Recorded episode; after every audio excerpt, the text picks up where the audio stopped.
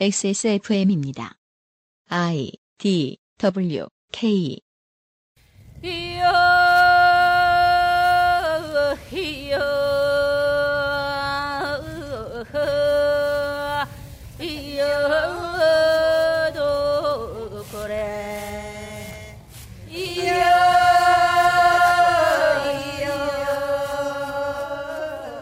한국 현대사와 함께한 가장 극렬한 편가르기는 레드 컴플렉스였지요. 정치의 편의에 의한 적대적인 이름 붙이기 작업. 있다는 것도 알고 여기에 피해를 입은 사람들이 많다는 것도 알지만 어떤 동네는 전 주민의 10분의 1이 이로 인해 살해되었다는 이야기. 모르시는 분들도 아직 많습니다. 그 중에 절대 다수가 저와 같은 육지 사람들이지요. 그것은 알기 싫다 3월의 기획, 기본교양 4.3 영원한 사과, XSFN과 제주 4.3 제70주년 범국민위원회가 함께 만듭니다.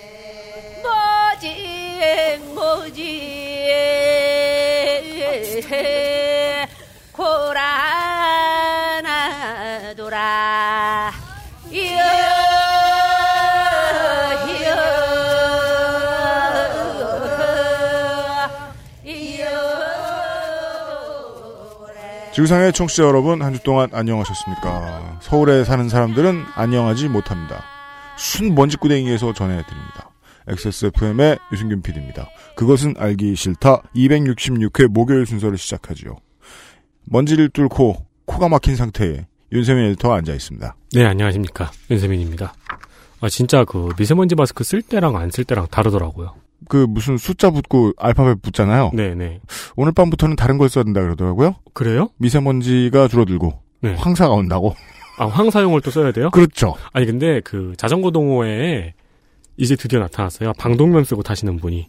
아, 그러니까 실제로 서울 시민이 방독면을 쓰고 다니는 거예요. 네 의미가 있죠. 네. 그게 우리는 서서 입원해가지고 그럴 만도 하지라고 생각을 했는데 네. 10년 전으로 돌아가서 서울 시내를 방독면 쓰고 다녀야 된다고 생각을 해봐요. 디스토피아죠. 이게 물론 뭐뭐 저희만 계속 이렇게 칭얼거릴 수도 있겠습니다만은 어, 칭얼거리다 보니까 할 말이 없어진 게 지금 어, 고성군에는 그 바다 쪽으로 가는 길에 벌써 한 4, 5km 정도의 화선이 쭉 퍼져 있습니다. 아, 산불이 크게 났습니다. 저희들이 방송을 하는 동안에는 지금 저 진화 작업 중인데요. 예.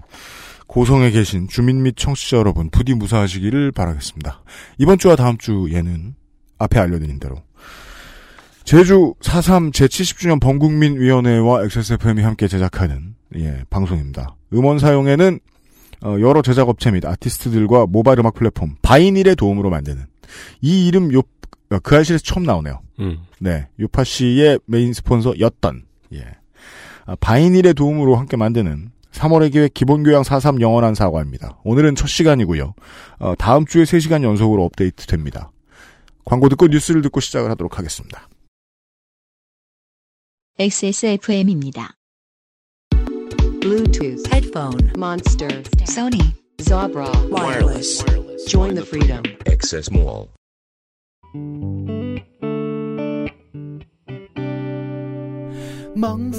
지금 듣고 계신 곡은 70년 전 제주도 아이들이 부르던 동요 고사리 꼼짝입니다. 4월 7일 토요일 낮 12시 서울 광화문 광장에서 디오디오와 함께 그 시절의 제주 어린이들을 만나보세요.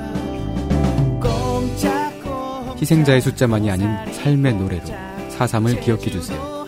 4월 7일 토요일 낮 12시 광화문 국민문화재 4.3 70주년 범국민위원회가 함께합니다. 제주도 한라산 고사리 공장 4월 1일 이번 주 일요일입니다. 인디 뮤지션들이 4.3 음악 토론회를 한답니다. 3호선 버터플라이, 씨 없는 수박 김대중, 회기동 단편선이 나는 4.3 항쟁을 이렇게 노래했다 하는 이야기를 합니다. 네. 토크 콘서트 형식이라고 하니 부담 없이 보러 가셔도 좋겠습니다. 4월 1일 일요일 오후 4시 홍대 앞 네스트 나다에서 4.3 70주년 음악인 토론회. 가 열린대요. 음 악 토론회면은 이제 뭐 아마 클럽이든지 카페든지 허겠죠. 네. 예, 홍대 앞 네스트 나다라는 곳에서. 그러니까 예. 이 뮤지션들이 자신이 노래한 4.3 사건 관련 음악에 대해서 이제 소회라든가 여러 가지 것들을 나누는 자리인가 봐요. 노래도 네. 부르고. 저희도 산들 바다의 노래의 음반에 나온 트랙들을 오늘 오늘과 다음 주 목금요일에 틀어 드리는데요. 그 알실에서 예, 관련해서 이 저, 음악을 만든 뮤지션들이 많습니다. 그 뮤지션들이 어, 어쩌다 보니까 이런 작업을 하게 됐다라는 얘기를 해주시는 자리인 것 같죠? 음, 그런 것 같습니다. 네. 네. 아, 거기도 많이 가보시고요. 제주 4.3 제70주년 범국민위원회가 하고 있는 행사입니다. 이거 말고도 이제 다음 주 4월 7일 토요일에 광화문에서 큰 공연이 있고요. 네. 그때 이제 어, 저희들이 틀어드리는 트랙 그리고 또 찾아보신다면은 다른 많은 저 인디 뮤지션들의 공연도 보실 수 있습니다. 음, 네. 예. 이 어. 4월 1일 날 열리는 음악 토론회에 대해서는 검색하면 자료가 좀 나오나요? 에 아닐 것 같아. 아니, 왜냐면은. 공무원이 준비한 게 다 그렇지. 그러니까 이 말만 네. 듣고 가면은 왠지 음. 그러니까 예를 들어 제가 간다고 생각을 하면은 벤치 먹어 막. 아니 그 네스트나다에서 기웃기웃하다가 집에 올 것 같았어요. 아 나도 그럴 거야 아마. 김대중 씨 이러면 뭐, 와 김대중이다 이러고 집에 가. 그러니까 이렇게 기웃기웃하다가 아, 저녁이나 먹을까 이러고 그러니까요. 저녁 먹고 갈 것 같았어요. 당신 누구냐고 물어보면 어떡하지? 네. 예. 안 물어보라고 제가 이제 그 한번 저 잔소리를 넣어보겠습니다. 아 그냥 어쩌다 오게 됐냐 이런 거 물어보지 마라 제발 귀찮게 하지 마라. 음, 보러 간 거다. 그냥 쓱 들어가셔서 앉으시면 된다. 네 그렇게 할 수 있도록 한번 제가 그 그 거기 감독님한테 얘기를 해볼게요. 네. 네. 예. 그래서 이제 뭐 지- 신원을 물어본다. 진상을 떠십시오. 내가 누군지 알아. 알면 안 돼. 내가 저- 누구 서장이랑. 예. 잘 모르고 부담 없이 가십시오. 가서 앉아 계시면 됩니다. 네. 네. 4월 7일 행사 훨씬 크니까요. 예, 그때도 많이 참여해 주시고요. 이게 오늘의 광고와 생활이었습니다. 뉴스 roundup History in the making.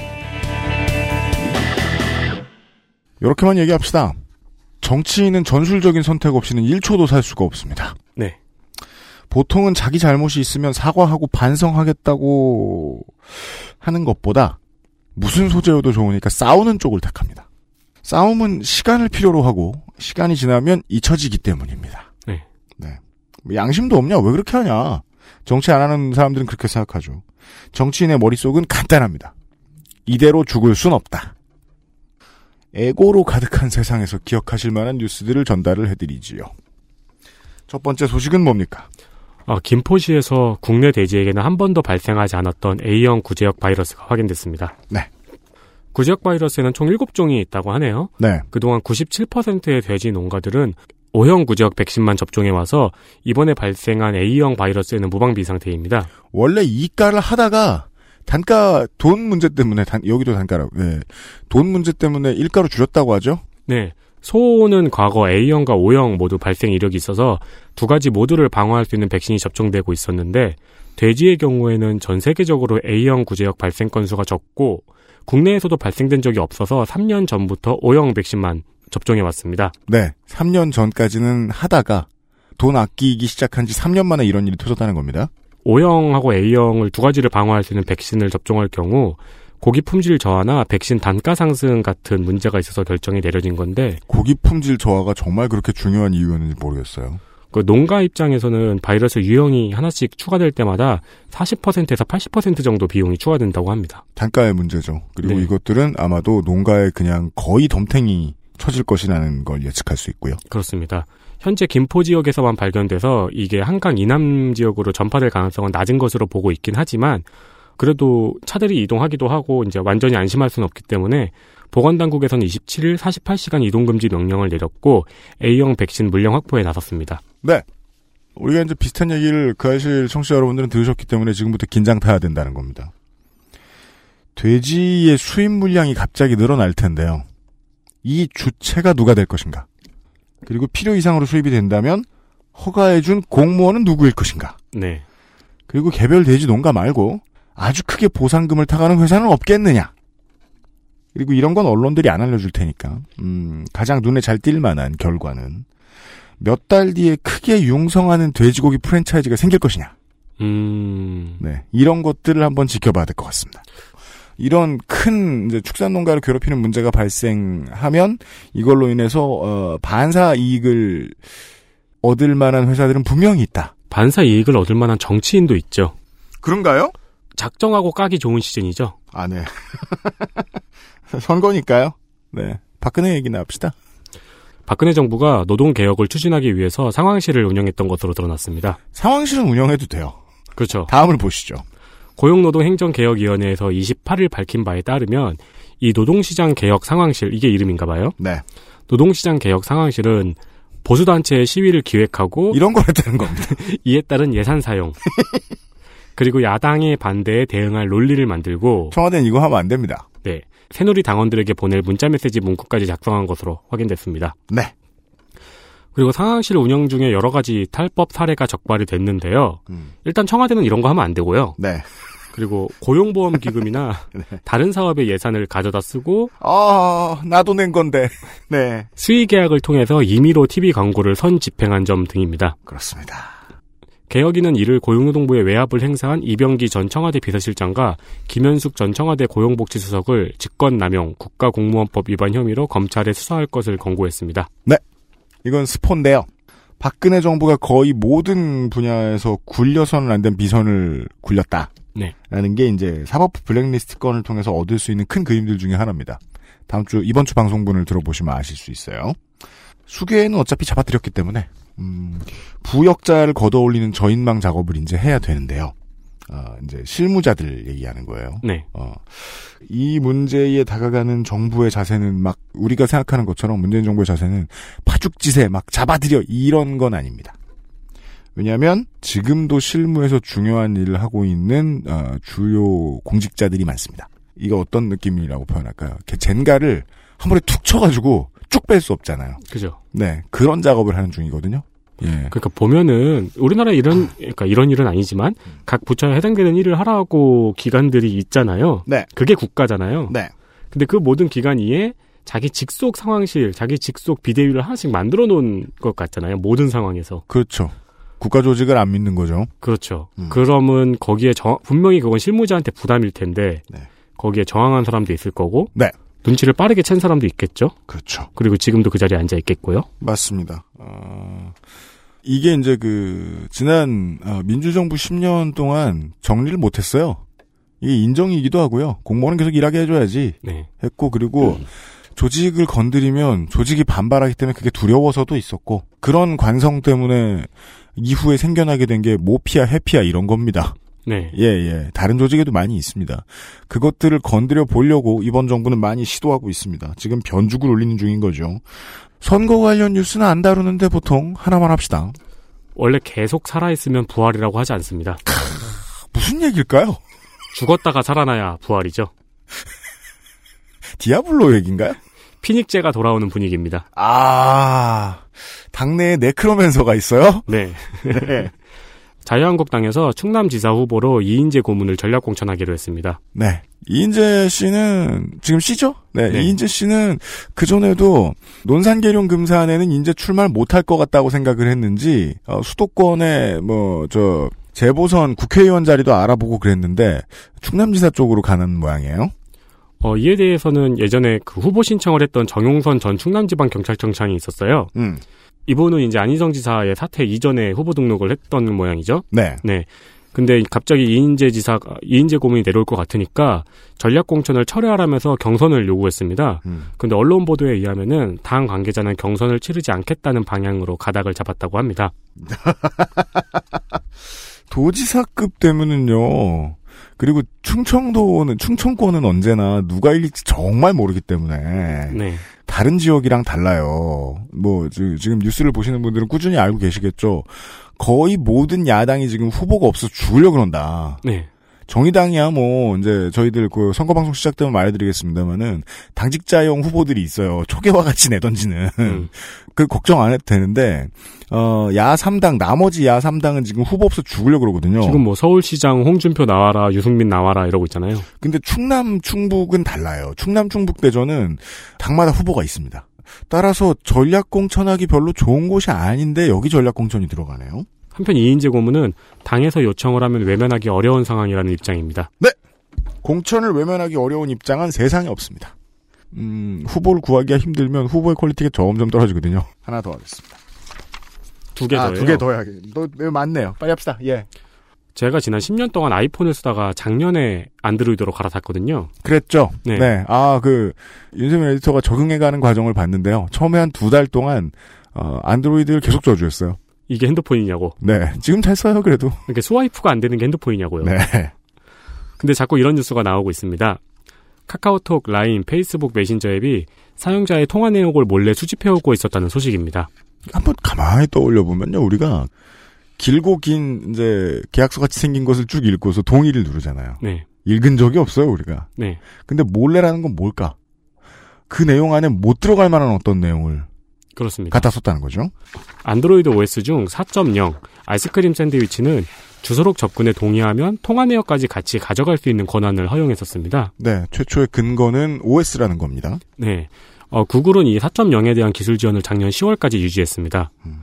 이후 구글은 정책이 변화돼서 이 통화 내역과 주소록을 분리했는데요. 음. 이 정책 변화를 적용하지 않은 앱은 아직도 통화 내역에 접근할 수 있는 상태를 유지하고 있습니다. 네. 근데 통화 내역은 통신 비밀에 해당하는 정보거든요. 그렇기 때문에 이것을 동의 없이 수집한 행위에 해당되어서 문제가 제기됐습니다. 네. 국내에서는 카카오와 라인이 이제 음, 페이스북 메신저 앱은 많이 안 쓰잖아요. 음. 음. 카카오톡과 라인이 이에 해당해서 문제가 제기됐는데 카카오와 라인의 입장은 안드로이드 운영체제의 구조를 앱 개발사가 바꿀 수는 없다면서 현재는 이 두 가지 정보가 분리되어 있고 당시에도 통화 내역을 수집하거나 서버에 저장하지 않았다는 입장을 발표했습니다. 네. iOS의 경우에는 처음부터 이 두 가지 정보가 분리되어 있었다고 하더라고요. 네. 그것도 그거고 안드로이드 폰은 이거를 최적화를 계속 돌리라고 폰이 막 엉망진창이군요 이러면서 알람을 와- 보내요. 싫어 죽겠어요? 어, 백신도 돌려야 되고 최적화도 돌려야 되고 그게 더 그게 제일 싫어요. 그 네. 무료 백신 앱을 깔았거든요. 네. 하루에 한 번씩 엉망진창이군요 이러면서 알람이 와요. 아, 그러니까 우리가 안드로이드를 싫어하자 이런 내용의 기사는 아니고요. 네. 법대로 했었어야 됐는데 어, 구글이 먼저 이랬다라고 지금 핑계를 대고 있는 중이라는 겁니다. 네, 예. 그렇습니다. 이거는 사실 마음 먹고 추적해 보면 어딘가에 쓴 흔적이 나올 수도 있을 것 같다라고 저는 의심하는데 네. 어, 이거 추적해 볼 여유가 있는 부서가 있는지 모르겠습니다. 마지막을 빨리 하지요. 문화체육관광부와 한국관광공사에서 근로자의 국내 여행을 지원하는 사업을 도입하고 중소기업의 참여 신청을 받는다고 말했습니다. 근로자 휴가 지원 사업인데요. 근로자가 20만 원, 소속 기업체가 10만 원을 내면은 정부가 10만 원을 지원해서 총 40만의 휴가 적립금을 조성합니다. 그리고 이 휴가 적립금을 국내 여행 경비로 사용하는 사업입니다. 네. 올해에는 중소기업 근로자 2만 명을 우선 대상으로 추진할 예정입니다. 음. 이 적립금은 전용 온라인몰에서 사용이 가능하다고 합니다. 이 온라인몰은 숙박, 교통, 입장권, 패키지 등의 상품이 준비돼서 6월에 오픈할 예정입니다. 네. 뭐 국내 여러 여행사들이 같이 제휴를 맺고 함께 한다고 합니다. 음. 이 사업은 원래 박근혜 정부가 2014년 3,500명 참가를 목표로 시범 운영하다가 노동자의 참여 저조로 폐지한 사업과 비슷한데요. 이번에 2만 명을 대상으로 시업되니까 어, 이 사업 결과가 나오면 또 관련 뉴스가 나오겠죠. 그렇습니다. 그 일단 저의 상념은 특정 계층, 특정 계층이라 하면 상당히 넓은 계층도 말할 수 있습니다. 예를 들면 뭐 청년 전체, 노인 전체, 경력 단절된 뭐 주부 중에 여성 뭐 전체, 네. 뭐 이런 거에 대한 선별 복지 있잖아요. 사실은 그 보편 복지인데 선별 복지라고 굳이 말해 봅시다. 네. 이런 류의 선별 복지 관련된 뉴스가 나오면 아, 댓글 창 좀 닫았으면 좋겠습니다. 여기서 여론이 왜곡돼 버리면 그 사업의 진위가 막 흔들려요. 그 이 케이스를 보시면은요. 이 박근혜 정부가 할래다가 말았다라는 얘기가 왜 함께 세트로 돌고 있냐면 3,500명도 아- 해봐도 안 됐었으니까 네. 이번 정부가 조심스러워서 몇만 명 정도, 몇만 명 정도만 해- 하는 거거든요. 이것도 시범 사업입니다. 2만, 2만 명임에도 불구하고. 네. 근데 일단 지금 정부는 자신이 있는 거죠. 최저임금 인상에 따른 그 중소기업의 임금 지원분 요것이 지금 비교적 성공적으로 돌아가고 있기 때문이에요. 네.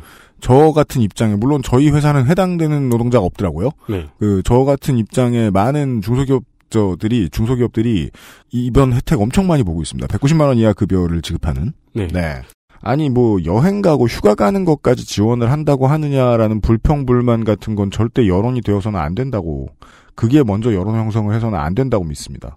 여론이 어떻게 되어야 된다라고 믿는다는 건 참 오만 방자한 일이긴 한데 한마디 그래도 붙이고 싶은 게 여전히 한국은 정, 한국 정부는 대기업에 관대하거든요. 네. 그러니까 막 총수를 잡아들이고 이러고 있는 상황에서 뭐 관대하냐 이렇게 말씀하시고 싶겠지만 생산 설비 및 인력을 돌리는 데 관련된 많은 세금을 여전히 까줍니다. 음. 공과금도 까주고요. 아시잖아요. 그 전기요금 똑바로 안 내고 차 만들고 전기 제품만 전자제품 만드는 거 네. 대기업들이 그 정도 퍼주고 있다니까요. 중소기업에 이거 퍼주는 거 유도 아닙니다. 그렇습니다. 몇 방울 안 됩니다. 예. 할 만한 일입니다. 세금 갖고 이거 한다고 할 땐 정말 뭐라고 안 했으면 좋겠습니다. 이게 그리고 예. 그 갖다가 막 쓰는 게 아니고 전용 몰에서만 쓸 수 있으며 그리고 국내 여행에 한해서잖아요. 네. 그러니까 이제 의도가 보이잖아요. 내수 경기를 활성화시키기 위해서 음. 그리고 이제 그 전용 몰에서 쓰고 있다는 거면은 사실 이 10만 원이 그대로 다 나가는 건 아니겠죠. 왜냐면은 기업하고의 제휴 상황이 있을 테니까. 그렇죠. 네. 지난번에 노동부에서 그 했던 것들을 제가 대충 기억을 해보면은 이번에도 어, 광고 홍보비를 좀 많이 쓸 것 같습니다. 아. 이번 정부의 특징입니다. 어, 현수막에 돈 잘 씁니다. 제가 이거를 어, 어디서 봤냐면요. 페이스북 보다가 저 여행 관련 페이지를 몇 개 follow 해놨거든요. 노인네처럼 페이스북이라 저 현수막이라 그랬는데 페이스북에도 광고하는구나. 아, 그게 놀라운 게, 그 네. 여행 관련 페이스북 페이지에서 이걸 광고하고 있더라고요. 네. 여행 관련 페이지 쪽에 홍보 담당자를 찾은 거겠죠? 그거는. 이제 네. 어, 청와대에서 했는지 고용노동부에서 했는지 그 홍보 라인 잘 아는 공무원이 있단 얘기입니다. 네, 머리 잘 예, 쓴 예, 겁니다. 예. 광고가 어딘가에 나올 테니까는요, 그 중소기업에 다니는 직원분들도, 운영하시는 분들도, 이런 거 나오면 한번 참고해 보시길 바랍니다. 음, 오늘 아침 검색어 2위였어요. 네. 아주 중요한 얘기였습니다, 이게. 아, 윤세민 에디터 수고 많았습니다. 네, 감사합니다. 그것은 알기 싫다는 나의 마지막 시도 퍼펙트25 전화영어에서 도와주고 있습니다. XSFM입니다. 내 인생의 6개월이 그냥 날아가 버렸어. 한국인 가게에서 일했지. 퇴근하면 집에 그냥 있었지. 친구도 못 만들고. 워킹 홀리데이 진짜 별로야. Um, excuse me. Why don't you call Perfect 25? 뭐? Perfect 25. 그래서 뭔데 그게? Perfect 25 English phone call service. 이거 말하는 거야? 퍼펙트25.com? Oh, you got it right. Bluetooth headphone speaker Sony Monster Wireless Join the freedom XS Mall JJL speaker Charge 3 Bluetooth speaker Go Clarity HDBT headphone headphone Bluetooth Sony Monster. JBL. Meet the speaker Join the freedom. Access Mall.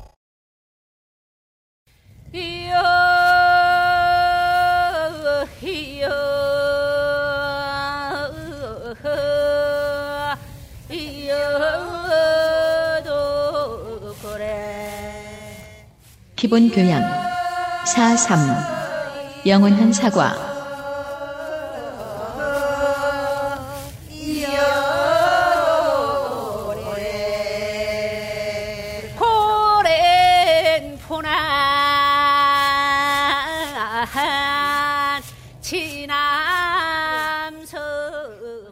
얼마 전에 모 시사 팟캐스트에서요, 우리 편이라는 단어가 들어간 광고를 들었습니다. 음, 뭐 기왕이면 우리 편, 뭐 이런 단어를 썼던 것 같아요. 약간 시겁했습니다. 네. 물론 뭐 자본주의 사회에서 미디어가 소비를 조장하는 거는 살아남기 위한 의무에 가깝긴 하지요. 근데 돈을 써야 하는 이유가 퀄리티나 서비스가 아니라 우리 편이기 때문이라. 그게 오랫동안 해왔던 장사죠. 네. 그러니까 어느 정도 심리적으로 알고는 있었는데 그 알실의 상업 광고의 역사는 어, 그걸 어떻게 피할까를 고민해온 역사거든요. 네. 노골적으로 쓰시더라고요. 뭐 잘 아시듯이 이 대한 언론은 아, 보수 정편과 거의 마찬가지로 데칼코만이라고 제가 말한 적이 있는데 노골적인 편가르기를 통해 세를 확장을 합니다. 네. 그렇게 하는 제일 중요한 근거는요. 제가 보기에는 능력과 인프라의 부재입니다. 편가르기로 떠드는 걸 한번 해보면요. 아주 쉽고 효과가 아주 좋죠. 아주 자극적이 되고 선정적이 되죠. 점심 식사할 때 정치 얘기 한 번이라도 떠들어 본 사람은 누구나 압니다. 음. 제가 이런 거에 겁을 먹는 더 직접적인 이유가 있는데요. 아, 편가르기를 미디어에 대고 큰 소리로 가급적 매일 매일 떠들 수 있을 만큼 하이한 사람이 있다면 그 사람은 보통 쉽게 폭력적이 되고 그렇게 변한 자신을 쉼없이 정당화할 겁니다. 그게 제일 무섭습니다. 네. 세상이 이상하면 분노해야 되는 건 맞습니다. 그 앞으로 걸어가면서 뱉어놓은 말들이 음. 뒤에서 계속 그 사람을 밀죠. 근데 분노하다 말고 자신이 이상해진 것 같으면 가라앉혀야죠. 이게 안 되는 사람은 아무리 훌륭한 걸 해도 훌륭한 걸 그동안 해왔던 사람이라고 하더라도 가까운 미래에 일을 크게 그르치고 말 거라는 믿음은 저는 이상하게 변함이 없습니다. 어, 한국의 근현대사에서 저한테 이런 교훈을 제일 많이 확실히 주었던 사건은 제주 4.3 사건이었습니다. 이 문제에 대해서 전혀 모르시던 분들도 최근에 어, 유명한 어떤 종편 예능 프로를 통해 들으셨을 겁니다. 이 원인에 대해서 어, 유시민 작가가 짧게 설명을 하는 장면이 나오는데 네. 제가 보건데 아마 실제로는 그거보다 더 길고 길게 얘기를 했을 거예요. 그랬겠죠. 예. 근데 전국 방송이고 광고주도 많은 방송이라서 적당한 선에서 편집을 했겠지요. 그 사실은 어, 지구 방송이고요. 광고주도 많지만 오늘과 다음 주 아주 길게 설명을 해볼까 합니다. 지구 방송이라는 말이 무슨 뜻이에요? 와이파이만 터지면 어디서든 듣죠. 아 지구에서 들을 수 있다고요? 네. 어, 세계구라고 하죠, 아저씨 말로? 네. 음, XSFM과 어, 제주 4.3 제70주년 범국민위원회가 함께 만드는 그것은 알기 싫다 3월의 기획 기본교양 4.3 영원한 사과. 이야기를 전달을 해 주실 분으로, 어, 이분보다 적절한 사람도 많겠지만, 있겠죠. 제가 함부로 결단, 뭐, 예, 할 수 없습니다. 그 알실이 보기에 가장 적절했던 분은 이분입니다. 예. 가장 유명한 한국어 시사 블로거. 어, 요즘은 제주도 시사 이슈 해설 전문가. 음. 아이엠 피터님입니다. 처음 뵙겠습니다. 반갑습니다. 예, 반갑습니다. 아이엠 피터 임병도입니다. 네. 반갑습니다. 이효리 씨가 아닌 것에 대해 서운하지 않습니다. 전혀요. 제가 예전에 이효리 씨 좀 제발 좀 그만 물어보라고 글 한 번 올린 적이 있었거든요. 지금 아이엠 피터님한테 물어봐요? 아니 그 동네마다 네. 그러니까 육지에 계신 분들이 네. 저한테 전화를 해서 물어봐요. 아 나 다음 주에 제주도 가는데 야 이효리 씨네 집이 어디냐? 그 제가 옛날에 제주도에서 한 달 살이를 했었거든요. 네. 근데 그때 여러 가지 관광 코스들을 접하게 됐어요. 네. 그 이효리 씨 집이 관광 코스에 있었어요. 아. 저는 이제 그런 거 볼 때마다 그 이효리 씨가 왜 제주도를 갔는지 조금만 생각을 해주신다면 음. 음, 굳이 그 집 옆에까지 가서 쓰레기를 버리고 쓰레기 왜 버려요? 어, 그 단체가 왜 버려? 그 쓰레기는 그 도착해서 버리잖아요. 어, 세상에.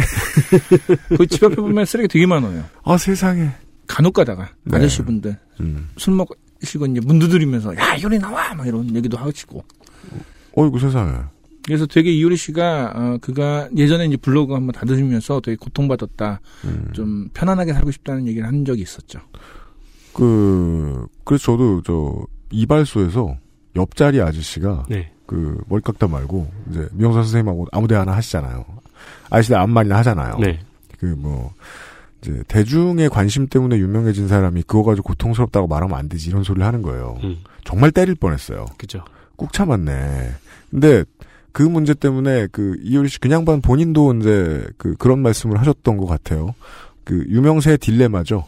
네. 고통스러운데 멀어질 수는 없는 그 문제에 대한 얘기를 하셨던 것 같은데 그 역설을 이제 제가 대학교에 들어오면 새로 배우는 역사가 있잖아요. 그런 한국의 근현대사들을 통해서 배웁니다. 이 모두가 기억해야 할 만한 사건을 추념하러 제주도에 오는 육지 사람은 별로 없거든요. 음 간혹가다 있습니다. 네, 별로 없다고 표현할 수 있을 것 같아요. 아마. 예.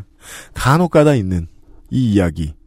저는 사실 놀라진 않았어요. 이걸 아는 사람이 그렇게 많지 않다는 거에 대해서.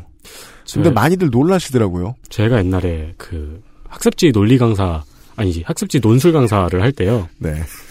윤세민의 423번째 직업이에요. 네, 네. 그때 이제 6학년 아이한테 소설을 통해서 논술 가르치는 거였는데 그 작품이 순이삼촌이었어요. 그걸 설명하면서 제가 제주도는 제삿날이 다 똑같아라는 이야기를 했었는데 아이 입장에서는 사실 저도 그렇고 태어나기 전에 어떤 사건에 대해서 놀라움을 갖기는 좀 힘들어요. 음. 그러니까 뭐 십자군 전쟁이랑 비슷하게 느껴지는 거죠. 역사 속 여러 제노사이드라든가 뭐 어떤 음, 사건들에 음, 음, 음. 대해서. 그래서 아이가 별로 이제 시큰둥하게 듣다가 음.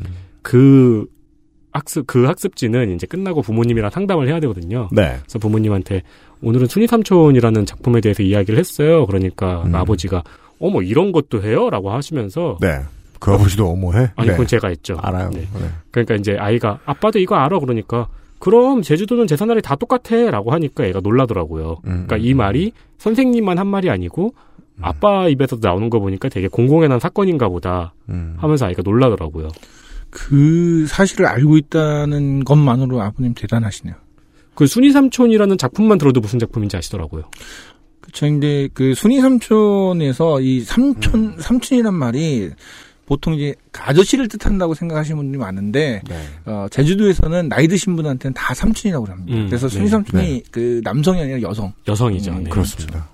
그 선생님이 순이 삼촌을 쓰고 나서 잡혀갔잖아요. 네. 그래서 이제 잡혀가갖고 고문을 많이 당하시고 그 이후에 그런 일들을 보면서 우리나라의 금서 이런 부분 때문에 사실은 4.3도 어, 많이 안 알려진 이유 중에 하나라고 저는 보고 있어요. 네. 누가 막았다. 음. 라는 거죠. 예. 어, 오늘과 그리고 다음 주 목요일, 금요일, 토요일 순서를 통해서 어, 최소한 이 사건을 아예 모른다라고는 우리 청취자 여러분들이 말씀하실 수 없는 정도로 도와드리도록 하겠습니다. 어, 오늘은 뭐 가벼운 얘기부터 시작을 하죠. 아이엠 피터님은 원래 LA에 계셨나요? 아니 저는 산호세라고 세너제이에 계셨습니까? 예. 그 세너제이에서 쓰시던 이름이 미국에 쓰시던 이름이 피터죠. 네 그렇습니다. 그죠? 그래서 아이엠 피터죠. 예. 예. 산호세는 네. 왜 산호세예요? 산호세니까 그게 그게 영어 이름이에요? 늘 그게 궁금했어요. 영어 이름은 세너제이고요. 어. 복잡한 문제입니다. 약간 비슷한 거 이거는. 있잖아요. 뭐 남가주 이런 거 있잖아요. 네. 왜 왜 외국인데 이름이 한국 한국 한자 같지? 이런 느낌. 아니 푸에르토리칸들이 말할 땐 앙헬레 쓰고 우리가 부를 땐 남가준 거예요.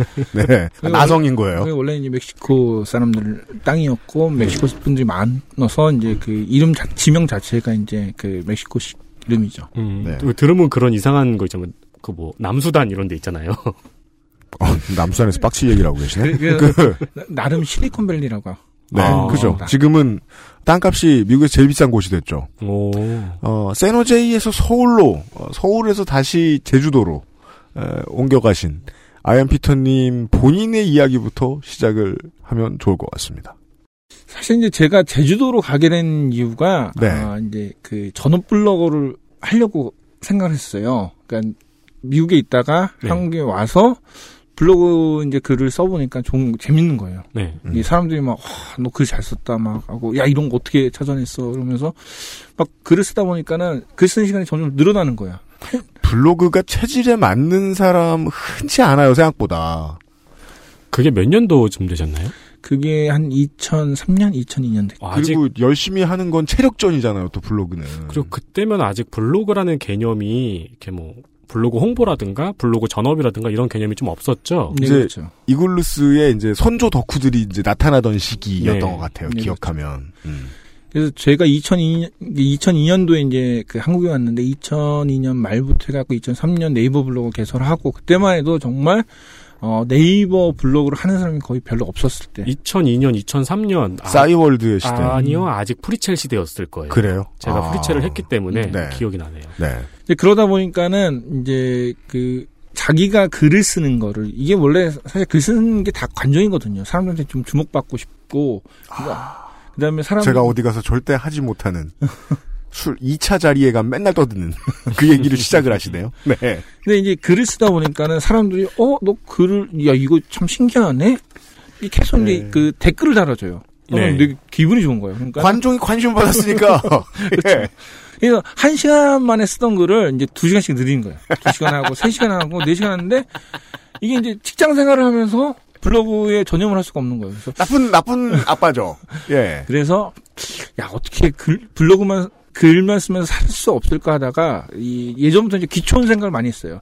귀촌. 시 골에 가면은 뭔가 생활비가 적게 들겠지. 막 그러면서 막 그 알아봤는데 이 만약에 제가 강원도나 저희 전라도 쪽에 가면은 서울까지 오는데 시간이 너무 오래 걸리는 거예요. 음. 근데 그 당시에 제가 2010년도에 제주도를 내려갔는데 그때 저가항공이 확 뜨기 시작하는 거예요. 네. 한 3만 원, 4만 원이에요. 맞아요. 저도 제주도 여행 갈 때 뭐 2만 5천 원 이렇게 내고. 아, 이유는 한국에서 서울이랑 제일 먼데 제일 썰렁한 곳을 찾으신 거였군요. 예, 그렇죠. 그래서 지금도 저는 제주도의 어떤 자연을 잘 몰라요. 그러니까 4.3 유적지나 아니면 네. 뭐 특별한 그런 공간은 많이 아는데 음. 저희 아들이나 딸은 학교에서 많이 이렇게 데리고 가주니까는 잘 아는데 저는 가본 적이 별로 없어요. 그래서 음. 오히려 육지에 있는 분들이 야, 뭐 추천 좀 해줘 그러면은 네가 검색해서 네가 다녀. 아, 대표적인 관광지, 뭐, 사람들, 육지 사람들 혹은 외국인들 많이 오는, 뭐, 오름, 그쵸. 오름 뭐. 둘레길, 저거 사, 사려니 숲길. 이런 것들은 안 가보셨고. 아, 오름은 몇 번 가봤어요. 이게 밑에, 왜냐면 다랑시 오름이나 이런 데 사상 유적지가 있어갖고. 하남 유적지가 있으면 가보시고.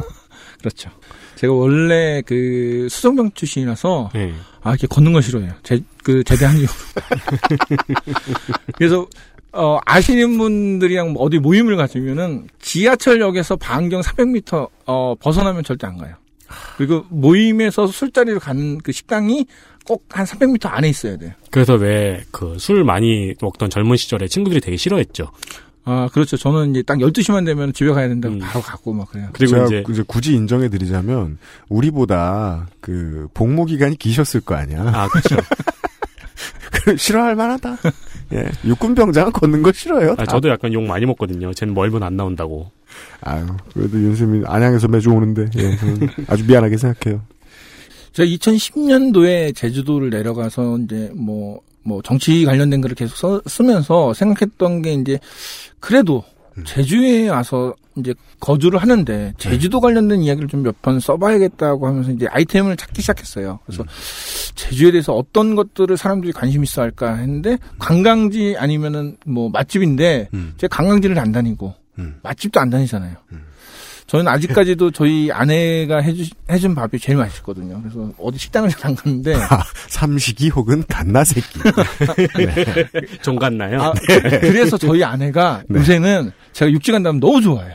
어찌됐든 이렇게 찾다가 보니까는 이제 역사, 그리고 그 다음에 뭐 제주 시사 얘기를 많이 해- 하는데, 제주 4.3 사건을 제가 이제 이거는 근현대사를 통해서 정치적인 이슈랑 맞물려서 네. 한번 건들면 괜찮겠다고 생각해갖고 이제 제주 4.3을 2010년, 11년부터 계속 이제 그 자료 찾으, 찾으면서 이제 글을 쓰기 시작했죠. 벌써 횟수로 8년이 되신 거예요. 네, 그렇죠. 그래서 가장 강렬하게 이제 느꼈던 거는 뭐냐면은 제가 이제 농가주택이라고 하는 네. 허름한 집에서 살았는데 그래도 이제 기촌을 했으니까는 텃밭은 갖고 와야 되잖아요. 그래서 텃밭을 진짜 싫은데 우리 아내가 시켜갖고 이제 막 하다 보니까 하다가 뭐 봤는데 철없는 화이트 칼라들이 하는 건 다 해보신 아니, 거군요. 그것도 그렇고 주로 네. 이알 수 없는 의무감에 잘 끌리시는 분이네요. 야, 아내가 그 먼, 그 저희, 제가 2010년도에 내려갈 때 우리 아내가 만삭이었어요. 네. 그래갖고 비행기를 못 해갖고 자동차랑 배 타고 음. 그때 음. 그 청해진 해운에서 세월호하고 다른 배가 있었는데 그 배를 타고 이제 네. 그 네. 갔었거든요. 하여튼 그 텃밭을 이제 갖고 왔는데 거기서 갑자기 탄피가 나오는 거예요. 근데 탄피가 제주도에서 나올 이유가 없거든요. 왜냐면은 그쪽이 군부대 후방이니까요. 예. 그러니까 육지 사람들이 보기엔 후방이고 예. 전쟁 때문에 고생해 본 적이 없거든요. 예. 그리고 거기 근처는 군부대도 없었고. 네. 그래서 뭔가 뭔가 하다가 마지막으로 있던 전쟁은 탐라국 정벌 관련된 전쟁이 있었을 것이고. 그때 탄피가 나왔으면 안 되죠. 그렇게 말입니다. 네. 그리고 이 탄피가 그뭐 일제 강점기 때 썼던 그런 38식 소총 탄알이 아니라 M1 소총 탄알이거든요. 음. M1. 예. M1 소총은 5.56mm였나요? 그걸 물어. 그것까지 모르겠어요. 제가 M1 소총까지는 안 써봤고. 계절에 한 번도 안 쏘는데. 그래서 이제 그게 나왔고 이제 찾다 보니까는 저희 동네가 이제 송당리라는 곳이에요. 네. 근데 되게 이제 외진 동네인데 여기에서 마지막 빨치산이 잡혔다고 그 기록을 제가 찾아냈어요. 마지막 발치산. 그 송당리 출신의 이제 오원근이라는 분이 그 사람이 있었는데 이 사람이 그 다른 토 그러니까 빨치산들은 다 잡혀서 이제 뭐 죽거나 아니면은 이제 체포되고 뭐 교도소로 갔는데 그 오원근이라는 분이 다른 그 빨치산들은 다 잡혔는데 1957년 4.3이 일어나고도 꽤 오랜 시간 동안 버틴 거죠. 그렇죠. 어, 산에서 버티다가 이 사람이 이제 잡힌 게 아니라 사실은 자기가 투 그러니까는. 마지, 막으로 정말 내 고향 땅에서 음. 어, 죽겠다는 심정으로 산에서 내려와갖고 송당리에 왔다가 이제 잡힌 거죠. 네. 그 당시에 어떤 뭐 그 이야기를 들으면서 아 왜 우리 집에서 탄피가 나왔는지 이제 그때 이제 좀 이해가 되더라고요. 그렇죠. 예상이 되셨겠죠. 우리 집 아니라 다른 어떤 집들도 땅 일구다가 땅 뒤집다가 네. 이런 거 많이 봤겠구나. 예. 어, 특히 이제 송당리라는 곳이 이제 그 제주도에서는 한라산과 그 다음에 해변가 중간에 있는 마을들은 이제 중산간 마을이라고 불러요. 네. 근데 이 중산간 마을들은 예로부터 되게 못 산 동네예요. 음. 그 제주도에 벼농사를 하는 거 알고 계시나요? 해야 먹고 살죠? 그렇죠. 네. 근데 강정마을은 혹시 아시죠? 네. 제주의 1강정이라는 말이 있어요. 뭐냐면은 강정 최고다.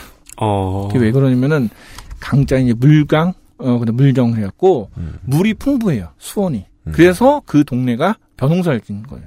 음. 그래, 그래 서 그렇게 잘 정말 풍광이 아름답고 정말 좋았던 동네가 이제 좀 해군 기지가 이제 들어서면서 굉장히 문제가 됐는데 벼농사를 질 수 있는 굉장히 좋은 땅들이 몇 군데 없는데 그게 다 서쪽에 있어요. 네, 담수는 주로 서쪽에 있다고 네. 하죠.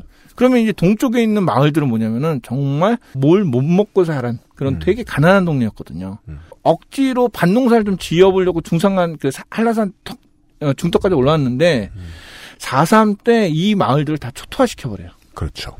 왜 초토화시키냐면은 예전에 베트남 전쟁을 뭐 기억하시는 분- 분들은 아실 텐데 완전 초토화 그러니까 그 적이 그 안에서 식량을 구하거나 뭔가 사람들과 접촉할 수 있는 그 근거지를 다 아예 불태워버린 거죠. 그렇죠. 중, 그러니까 산 중간에 있고 산 아예 아래턱 시내가 있는 곳과 떨어져 있으니까 빨치산들이 거점으로 활용하기 좋다는 해석이겠죠. 네, 그렇죠. 저도 그 한달 살이를 할 때 저는 애월 쪽에 있었는데 버스를 타려면 30분 동안 걸어서 내려왔어야 됐거든요. 그 2016년이었나? 그때도 그렇게 30분 동안 걸어 내려와서 버스 타고 그랬어요. 지금도 인프라 개발은 좀 덜 됐다. 네. 그때의 영향이 있을 수 있다. 어, 그렇죠. 그, 지금 중산간 마을, 그러니까 제가 사는 성당을 예전에 2010년도만 해도, 어, 공항에서 택시를 타고 성당 가주세요 그러면은 성당 사람이냐 물어봐요. 왜냐면은 제주 도민들도 성당에 들어가는 일은 거의 1년에 한 번, 두 번밖에 없거든요. 음. 그거- 오긴 오시나 봐요. 아, 거기가 이제 그 성상 가는데 좀 빠른 길. 아, 그러니까 네. 어디 거쳐서 가는 길인데, 음. 요새는 너무 떠갖고, 막 평당 뭐, 뭐 몇백만 원씩 해갖고, 음. 와. 그러니까 그 전에 가셨네요. 네, 그렇죠. 그때. 저는 아이엠 피터님의 표정을 보고 한 가지 힌트를 얻을 수 있습니다. 안 사셨구나. 그렇죠.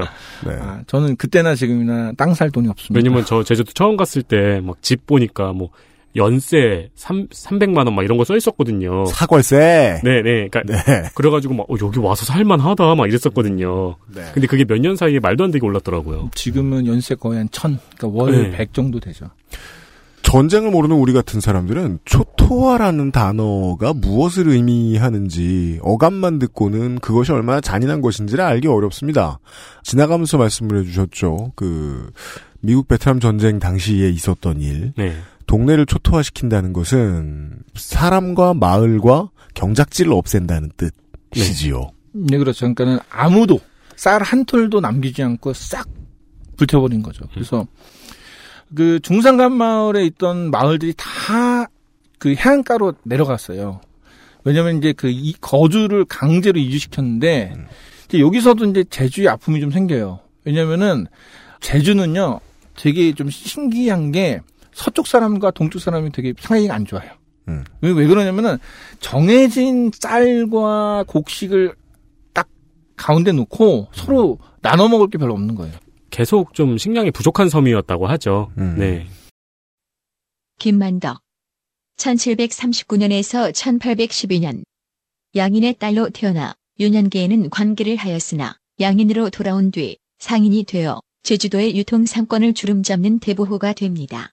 정조 19년에 제주에 닥친 태풍으로 주민들이 대기근에 허덕이자 본토에서 쌀을 대량으로 들여와 관가에 헌납했고 이로 인해 얻은 유명세가 조정까지 다 정조가 직접 그를 한양으로 불러 명예관직을 하사하였습니다.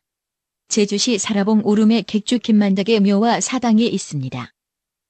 그분이 왜 성인촌 추앙받냐면은 굶어 죽을 뻔한 제주도민을 살려준 거거든. 네. 그, 그러니까 되게 못 사는 땅이고 정말 빈곤한 땅이었거든요. 그래서 그 빈곤한 땅에서 그나마 거기서 또 쫓겨나요. 그러면은 우리가 원래 그 가난한 동네에서 또 다시 가난한 데 어디로 쫓겨나면은 그좀 잘 사는 애들이 괴롭히잖아요. 그렇죠. 중산간 마을에 있던 사람들이 해변가로 가면은 해변가에 살던 사람들이 어저어 가난하고 이 빨갱이 놈들 막 이러면서 되게 억압을 했는데 그러면은 빨리 전쟁이 끝나고도 가고 싶잖아요. 네. 근데 그거를 정부가 10년 이상을 못 가게 막아놨어요. 음. 그러니까 고향 땅이 지척이에요. 걸어서도 한 시간이면 가는 거리를 못 가게 막았던 거죠. 대학교 1학년 때 아니면 2학년 때였을 겁니다. 제가 이런 이야기를 처음 들었던 것이. 들으면서 제가 저를 아는데 분명히 그런 생각을 했을 겁니다. 그런 생각했던 것 같고요. 아 과장하고 있네. 하여간 NL들이란. 일단 누구도 안 믿는. 예. 그동안 이제 제가 학교, 대학교를 다니면서 선배들한테 들었던 얘기를 믿지 않는 데는 그만한 이유가 있었습니다. 좀 과장돼 있기도 했고, 음. 굳이 저를 사수대로 보내기 위해서 이야기를 좀 험하게 편집해서 들려주시는 선배들도 많았고, 그랬기 때문에 더더욱이 제가 제 학부 시절의 충격은 컸습니다. 어, 4.3 이야기만큼은 거짓말이 하나도 없었다. 네. 라는 걸 말이죠. 그 이야기에 대한 배경을 이제 천천히 들어보시죠. 이제 시작했습니다. 광고로 익숙한 이경식 사장의 목소리를 들으신 다음에요. 그 알실에서는 아주 이례적으로 노래를 한 곡 듣고 오겠습니다. XSFM입니다. 안녕하세요. 컴스테이션에 걸어 다니는 콜센터 이경식입니다. 하드코어 게이머는 과소비를 해야만 할까요? 이것은 지난 4반세기 동안 인류가 스스로에게 던져온 질문이었습니다. 이에 대한 컴스테이션의 답은 있으면 써도 되지만 안 그래도 괜찮다는 것입니다. 16thread의 octa-core CPU의 가격대도 더 이상 꿈이 아닌 세상. 정보를 구하실 시간이 없다면 컴스테이션에 문의하십시오. 비용의 합리성을 고려하신다면 컴스테이션에 문의하십시오. 011-892-5568로 전화 주십시오. 조용한 형제들은 폭주하는 주문에도 끄떡 없습니다. 컴스테이션은 조용한 형제들과 함께합니다.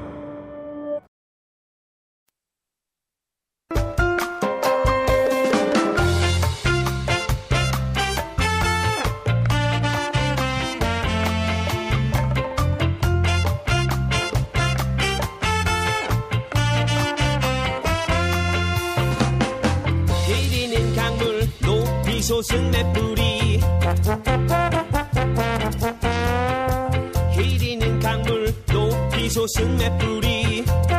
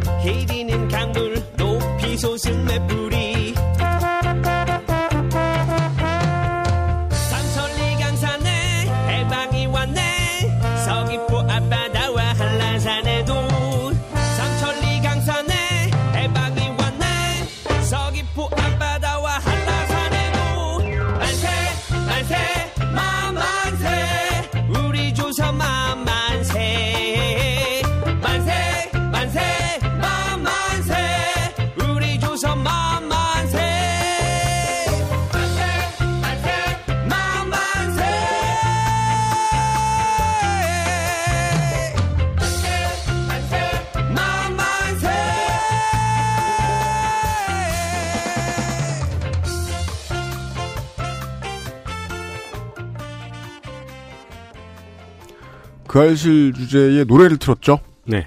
2014년에 제주 MBC를 통해서 방송됐던 4.3 관련 다큐멘터리 산들 바다의 노래라는 방송이 있었습니다.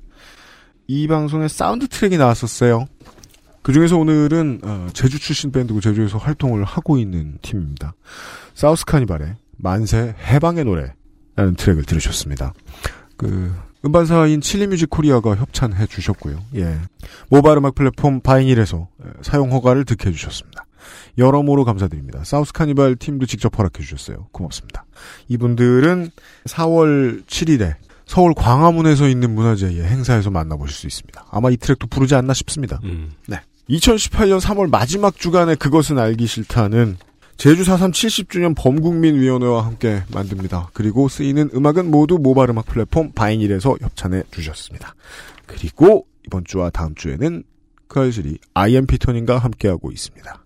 이제 본격적인 얘기를 좀 들어볼 시간입니다. 처음에 이제 상- 방송 시작하실 때 이제 유시민 작가의 4.3 이야기를 이제 꺼내셨는데. 뭐 작년 겨울에 방송됐었어요. 네, 11월 달에 했는데, 한편으로 굉장히 놀라웠어요. 예능에서. 방송에서 이런 얘기 나와. 물론 나왔죠. 어디? 제주 KBS랑 제주 MBC. 네, 그렇죠. 말고는 거의 정말 처음이라고 말해도 될 정도로.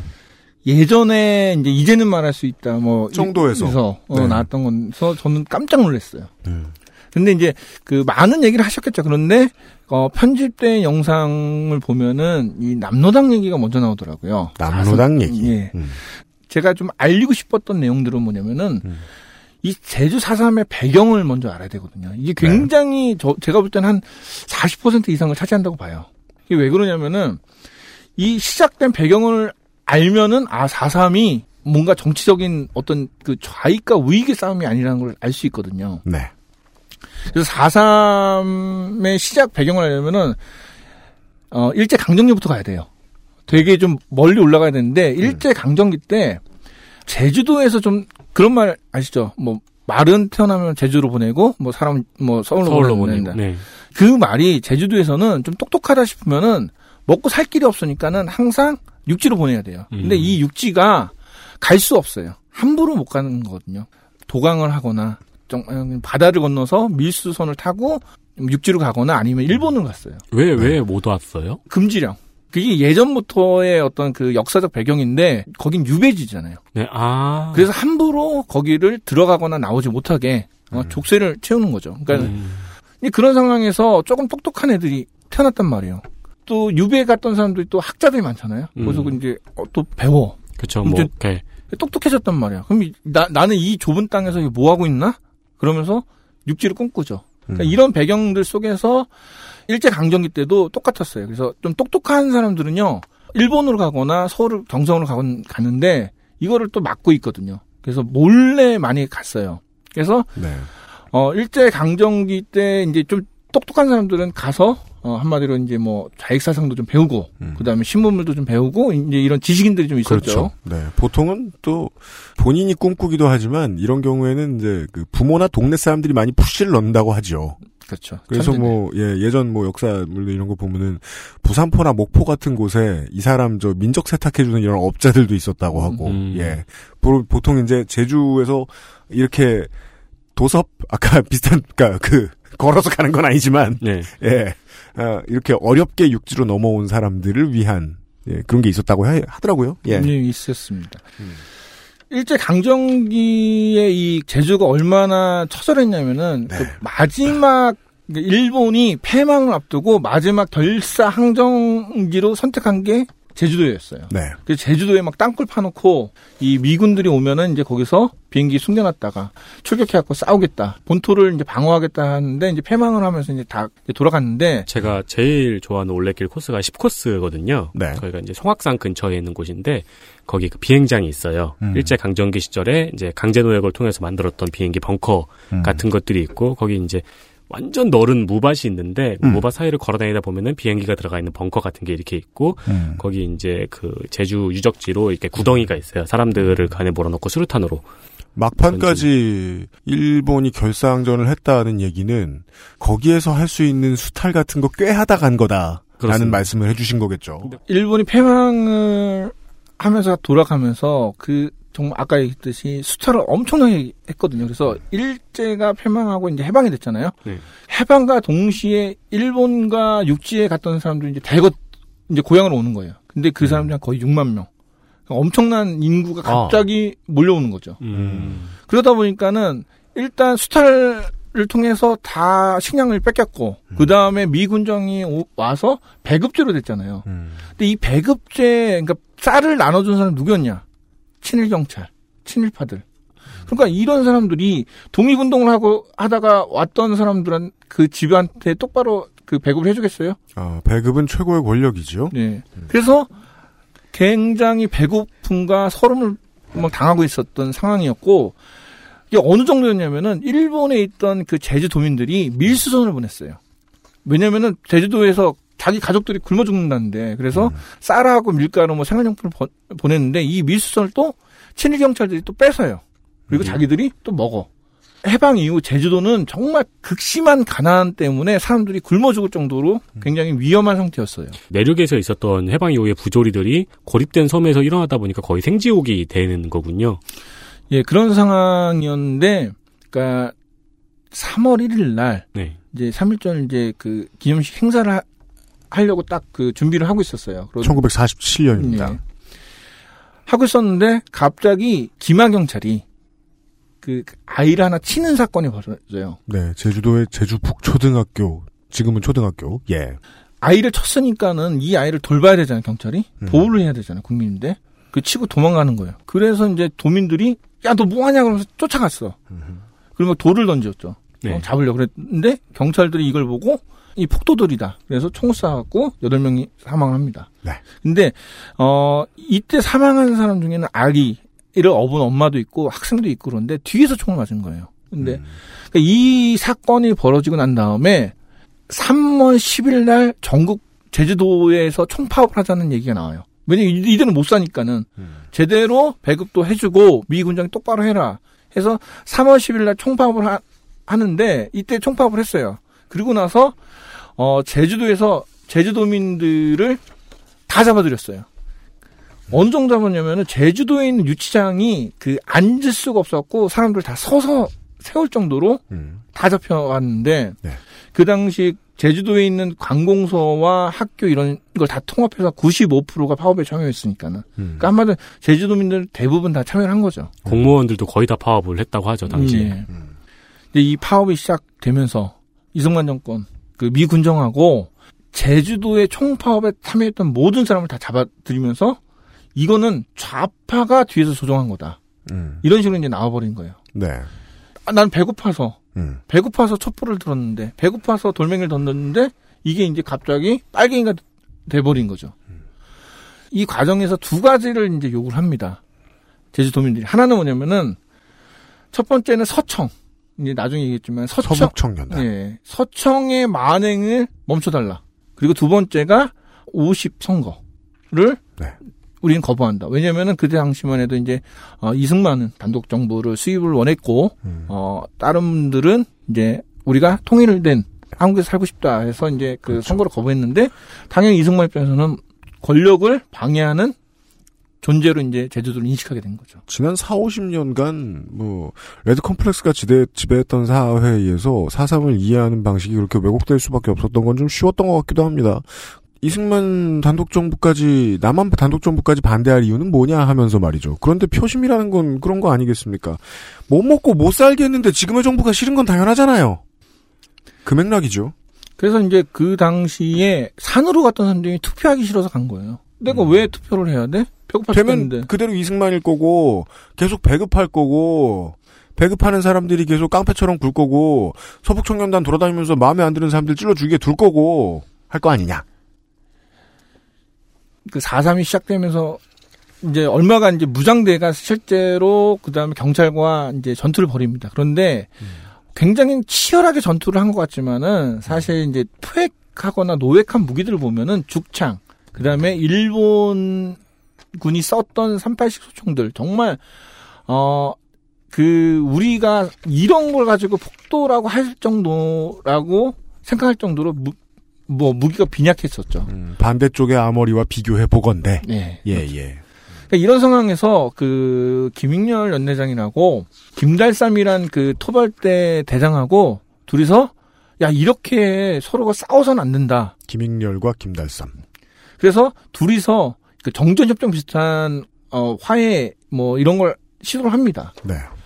근데 이게 그 예 혹시 그 세대가 다르겠지만 여명의 눈동자라고? 여명의 눈동자는 뭐, 예. 저보다 어렸어도 다 봤죠. 여명의 눈동자가 방영되던 타이밍에 여명의 눈동자 안 본 집이 별로 없잖아요. 문제는 이제 기억이 안 난다는 거죠. 너무 어려서. 최소한, 저, 저, 뱀 먹는 건 기억나요. 그 장면 다들 기억하시잖아요. 어, 당시에 그 김익렬과 김달삼이 화해를 해서 네.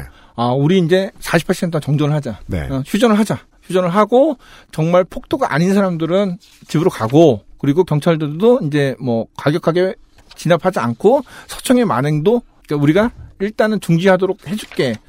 뭐 이런 상황에 이제 어떤 화해의 모드 가 이제 조정됐었죠.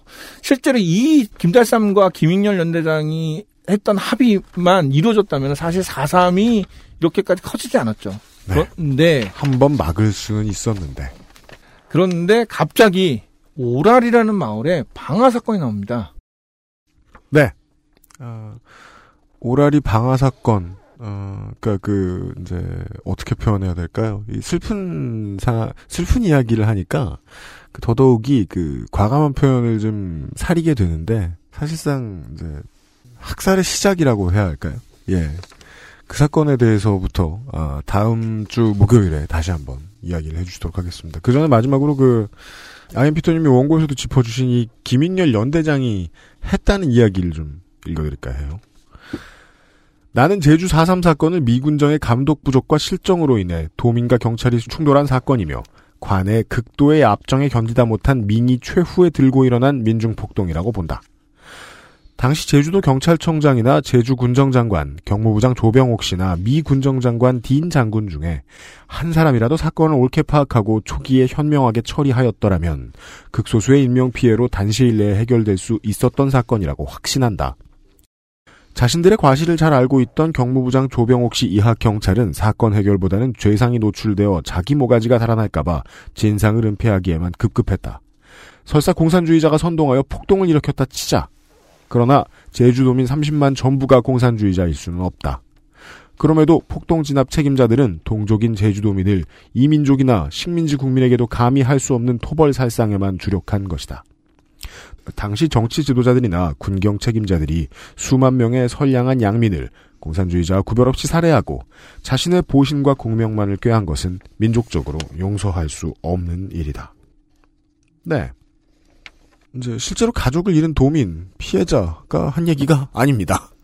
더 긴 이야기, 예, 본격적인 이야기들을 다음 주에 아이엠피터니까 다시 한번 듣겠습니다. 오늘 나와주셔서 감사하고 다음 주에 다시 뵙겠습니다. 고맙습니다. 고맙습니다. 10분으로는 부족합니다. 당신의 실력을 충분히 높일 수 있는 최적의 시간. 25분간의 전화 영어. Perfect 25.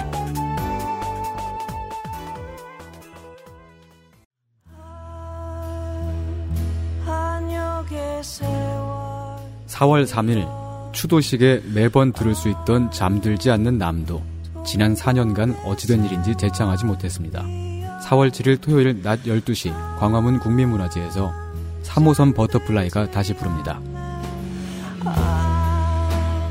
매듭짓지 못한 4.3 진상규명 여러분의 참여를 기다립니다. 4월 7일 토요일 낮 12시 광화문 국민문화제 4.3 70주년 범국민위원회가 함께합니다.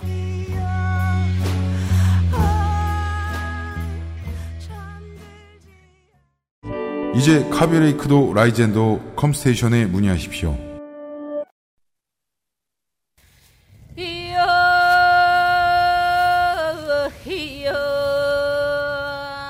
네. 어, 첫 시간에는 뭐 대단한 걸 말씀, 아니 뭐 대단치 않다고 얘기하긴 그러네요. 지금 저 게스트가 떠났는데 방금. 본격적인 얘기는 아직 안 나왔어요. 예. 아, 본격적인 얘기는 이제 다음 주 목요일 금요일에 들으실 수 있고요. 그 오늘 말씀하신 게 이제 4.3 사건이 생기기 전에 시대 상황 같은 것 그렇죠. 대략적으로 말씀을 해주셨는데 네. 사실 이거 가지고 이제 논란이 많이 되는 거거든요. 참, 근데 웃기고 있어. 그 유럽에 그 공화정 들어온 역사를 보시라고요. 공산당 없는 나라가 어딨어. 그러니까요. 그 정당을 지지한다는 거 사실 그것 때문에 나, 싸, 나, 난 일도 아니라는 걸 지금 저 아이엠피톤이 말씀해 주셨지만 그게 왜 무고하게 나와 내 가족이 죽어야 될 이유냐는 거야. 그러니까 이4.3 사건을 가지고 다른 소리를 하는 사람들의 공통점이에요. 이제 학살 자체는 주목하지 않고 요 일, 일어난 원인에만 주목해가지고 네. 논리를 만드는 것. 그렇습니다. 더 궁금하신 분들 다음 주에 방송도 참고해 주십시오. 예. 급한 현안을 많이 처리하고 있어요. 요새 그것은 알기 싫다가 별로 원하는 스타일은 아닌데 아무튼 사법부 블랙리스트 이야기 내일 시간으로 다시 만나 뵙겠습니다. 왜 제가 급하다고 말했냐. 사상 가장 급한 게스트가 내일 대기하고 있기 때문입니다. 속도감을 내일과 모레 즐겨보시죠. 오지게 빠른 박한규 변호사와 내일 다시 인사드리겠습니다. 윤세민과 유승균 PD였습니다. 안녕히 계십시오. 안녕히 계십시오. XSFM입니다. I D W K you.